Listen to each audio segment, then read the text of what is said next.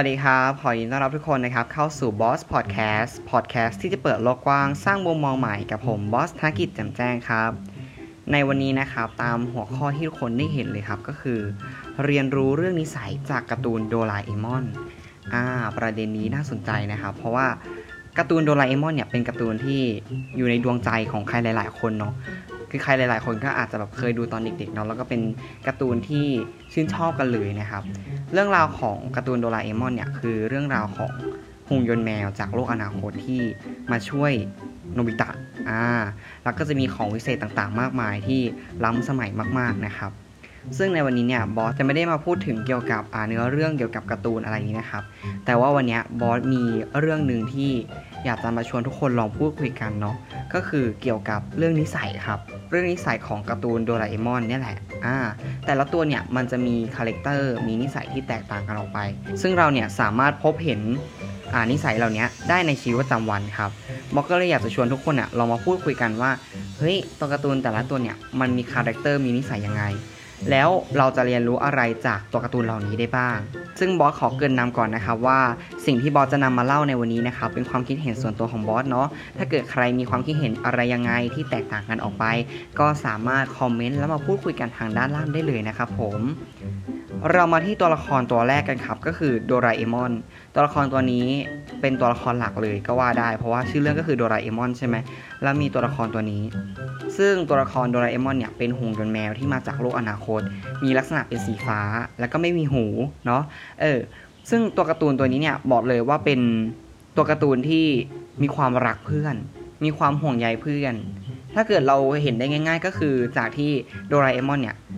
ช่วยเหลือโนบิตะมาโดยตลอด ไม่ว่าโนบิตะจะมีความสุข มีความทุกข์ มีความเศร้าหรือมีอะไรก็แล้วแต่เนี่ย โดราเอมอนเนี่ยจะอยู่แบบว่าเกือบจะทุกเวลาที่อยู่กับโนบิตะเลย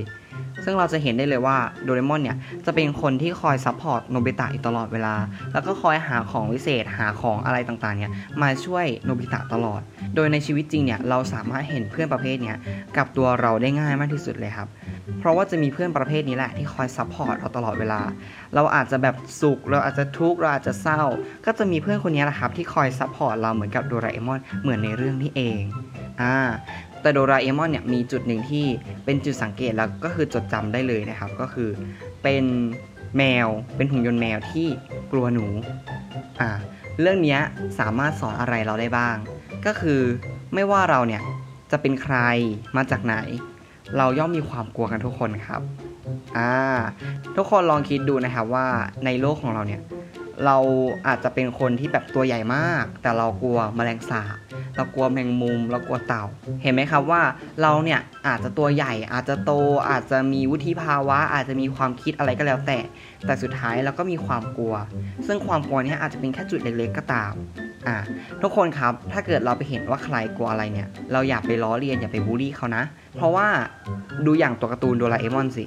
เขาเป็นหุ่นยนต์แมวก็จริง แต่เขายังกลัวหนูได้เลย แล้วทำไมในชีวิตประจำวันอย่างพวกเราเนี่ย เราอาจจะตัวใหญ่โตมโหฬารเราอาจจะแบบโอ้โหมีแรงพละกำลังมาก แต่เราอาจจะกลัวแค่แบบสิ่งเล็กๆ ก็ได้ และนี่นะครับก็คือเหมือนกับสิ่งทริคเล็กๆเนาะที่มันเนี่ยสอดแทรกเข้ามาแล้วเราสามารถนำมาเรียนรู้ในชีวิตประจำวันได้นะครับผมตัวละครต่อมาครับก็คือโนบิตะ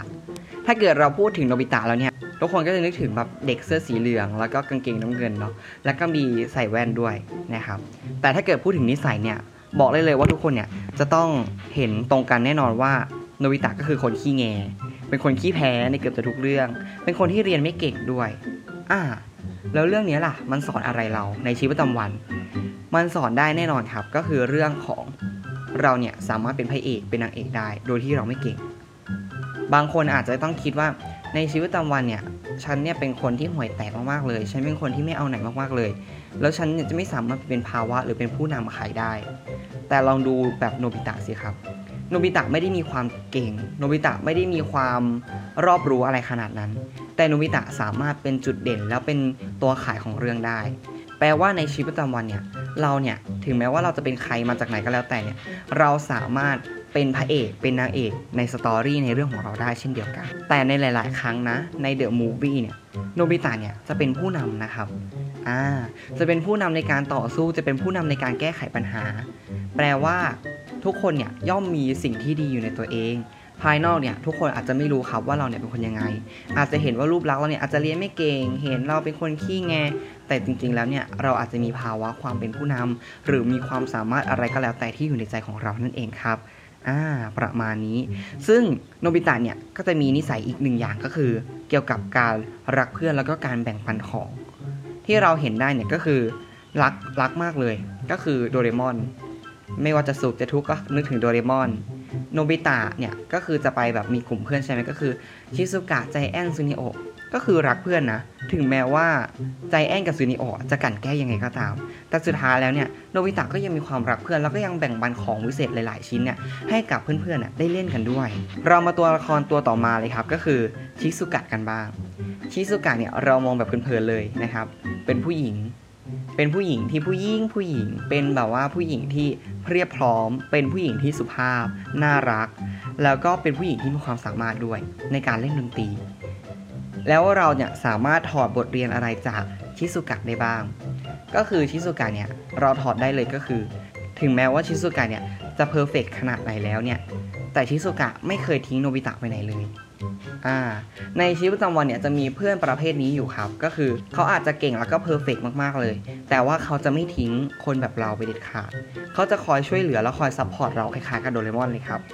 ซึ่งเพื่อนแบบนี้นะครับ ถ้าเกิดใครมีอยู่แล้วเนี่ย ต้องรีบรักษาไว้เลยนะ เพราะว่าเขาเหมือนกับสมบัติสิ่งที่ดีที่สุดเลยนะครับผม ตัวละครต่อมาครับ เป็นตัวละครที่เราจะเห็นในเรื่องว่าเป็นคนที่กันแกล้งโนบิตะบ่อยมากเลยนะครับ ก็คือซูนิโอะอ่าพูดถึงเรื่องซูนิโอะก่อนเนาะซูนิโอะเนี่ยจะเป็นตัวละครที่รวยบ้านมีฐานะ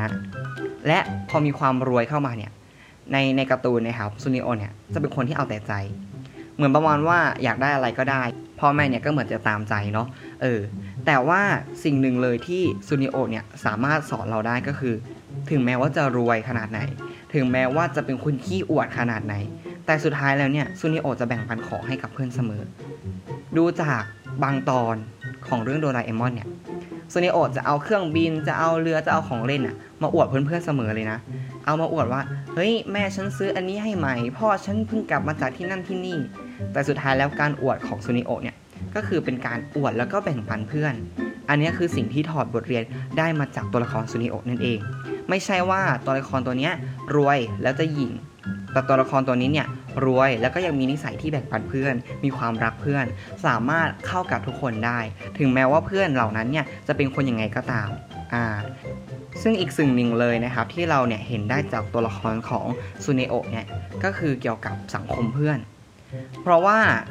ในสังคมของวัยรุ่นเนี่ยเป็นสังคมที่เราจะติดเพื่อน แล้วเราเนี่ยก็ต้องการการยอมรับจากเพื่อนใช่ไหม อ่าซึ่งหลาย ๆ ครั้งเนี่ยซูนิโอเนี่ยไม่ได้เป็นคนแกล้งโนบิตะนะ แต่ซูนิโอเนี่ยได้รับคำสั่งมาจากใจแอนอีกทีหนึ่งอ่าว่าให้ไปแกล้งว่าให้ไปช่วยแกล้งเห็นไหมว่าสังคมแบบเนี้ยเราสามารถถอดมาเป็นบทเรียนได้อ่าก็คือซูนิโอเนี่ยจะเป็นคนที่แบบว่ารับคำสั่งจะเป็นคนที่แบบคอยตามเพื่อน เป็นคนที่เออเพื่อนอยากให้ทำอะไรเนี่ยก็จะทำอะไรประมาณนี้ แล้วก็สามารถเห็นได้ในชีวิตประจำวันจริง ๆ พอเราพูดถึงซูนิโอแล้วเนี่ยเราต้องมานึกถึงไจแอน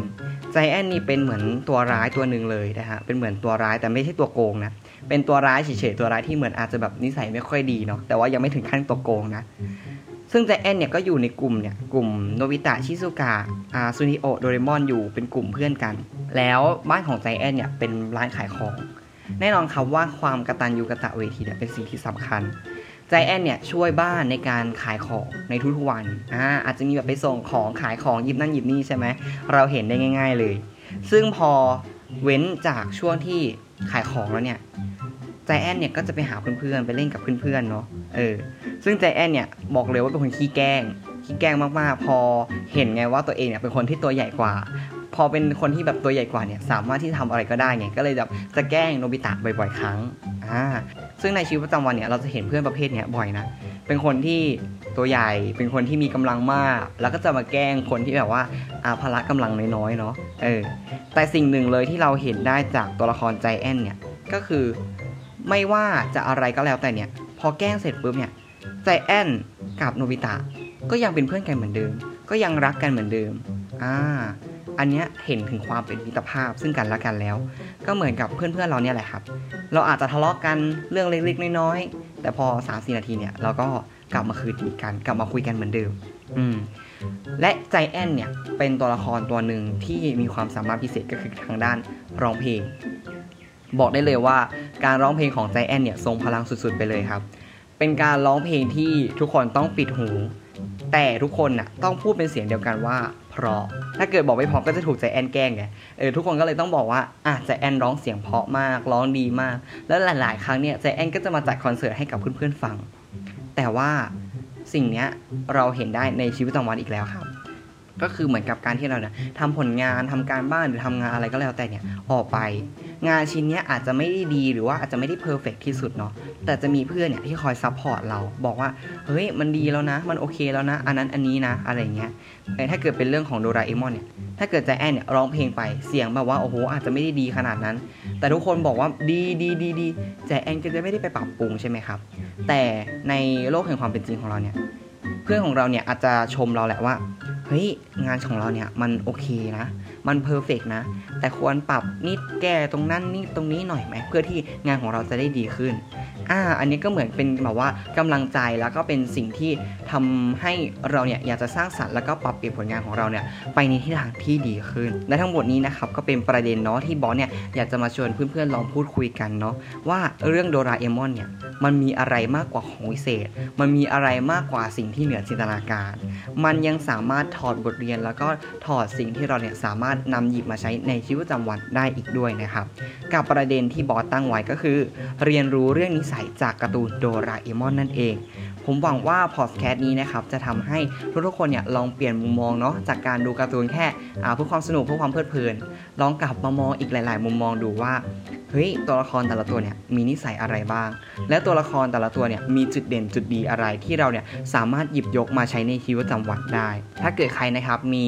ลูกๆหลานๆเนี่ยก็ลองเปิดอาการ์ตูนเรื่องโดราเอมอนให้ดู แล้วก็ลองสอนเขานะครับในมุมมองที่แตกต่างออกไปว่า ตัวละครตัวนี้เนี่ยควรเอาอะไรเป็นแบบอย่าง ตัวละครตัวนี้เนี่ยควรละเว้นสิ่งไหน ไม่ควรที่จะทำพฤติกรรมไหนที่ไม่ควรที่จะทำเพ ราะว่าตัวละครแต่ละตัวเนี่ยก็จะมีข้อดีและก็ข้อเสียที่แตกต่างกันครับ และทั้งหมดนี้นะครับก็คือเรื่องราวที่บอสอยากจะมาคุย อยากจะมาแชร์ แล้วก็รอเพื่อนๆนะครับมาพูดคุยกันครับ ถ้าเกิดชื่นชอบพอดแคสต์นี้บอสก็ฝากกดไลค์กดแชร์ ถ้าเกิดมีอะไรก็สามารถมาพูดคุยกันทางด้านล่างได้เลยนะครับสำหรับวันนี้บอสต้องขอตัวลาไปก่อน แล้วพบกันใหม่กับบอสพอดแคสต์ EP ต่อไปครับ อย่าลืมนะครับ เปิดโลกกว้างสร้างมุมมองใหม่สำหรับวันนี้ สวัสดีครับ